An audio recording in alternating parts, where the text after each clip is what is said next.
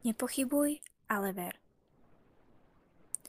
Evangelista Lukáš píše Za čias judejského kráľa Herodesa žil istý kňaz menom Zachariáš z Abiášovej kňažskej triedy. Jeho manželka pochádzala z Áronových dcer a volala sa Alžbeta. Obaja boli spravodliví pred Bohom a bezúhonne zachovávali všetky pánové prikázania a ustanovenia. Nemali však deti, lebo Alžbeta bola neplodná a obaja boli v pokročilom veku. Keď raz prišiel rad na jeho triedu a on konal kňažskú službu pred Bohom, podľa zvyku kňažského úradu losom mu pripadlo vojsť do pánovho chrámu a priniesť kadidlovú obetu. V čase kadilovej obety sa vonku modlilo množstvo ľudu. Tu sa mu zjavil pánov aniel. Stal na pravej strane kadidlového oltára. Keď ho Zachariáš zbadal, zlakol sa a zmocňovala sa o hrôza. Ale aniel mu povedal, neboj sa Zachariáš, lebo je vyslyšená tvoja modlitba. Tvoja manželka Alžbeta ti porodí syna a dáš mu meno Ján. Budeš sa radovať a plesať a jeho narodenie poteší mnohých, lebo on bude veľký pred pánom. Víno a opojný nápoj piť nebude a už v matkinom lone ho naplní duch svetý mnohých synov Izraela obráti k pánovi, ich Bohu. Sám pôjde pred ním s Eliášovým duchom a mocou, aby obrátil srdcia otcov k synom a neveriacich k múdrosti spravodlivých a pripravil pánovi dokonalý ľud. Zachariáš povedal anielovi. Podľa čoho to poznám? Veď ja som starec a moja manželka je v pokročilom veku. Aniel mu odpovedal.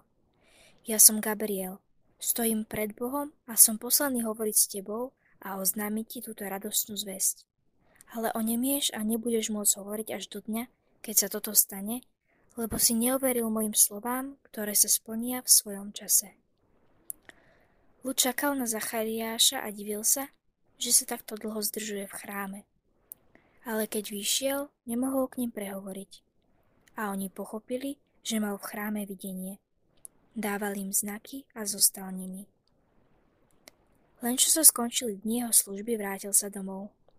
Po tých dňoch jeho manželka Alžbeta počala, ale skrývala sa 5 mesiacov a hovorila, toto mi urobil pán v čase, keď zhliadol na mňa, aby ma zbavil hanby pred ľuďmi.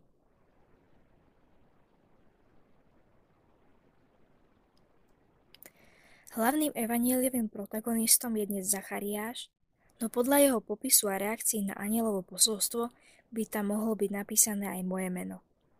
A ja sa snažím byť vzorný kresťan, dodržiavam prikázania, v nedelu chodím na svetú omšu. Možno sa podobne ako Zachariáš už roky modlím na nejaký úmysel. Možno som aj zapochyboval o naplnení prísľubenia.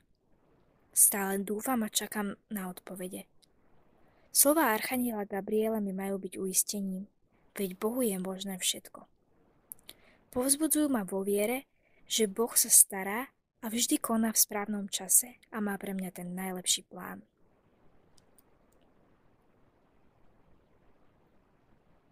Pane môj, klakám pre Tebou plný viery. Prosím, uskutočňuj v mojom živote všetko tak, aby to bolo Tebe na slávu, mne na spásu a ľuďom na úžitok.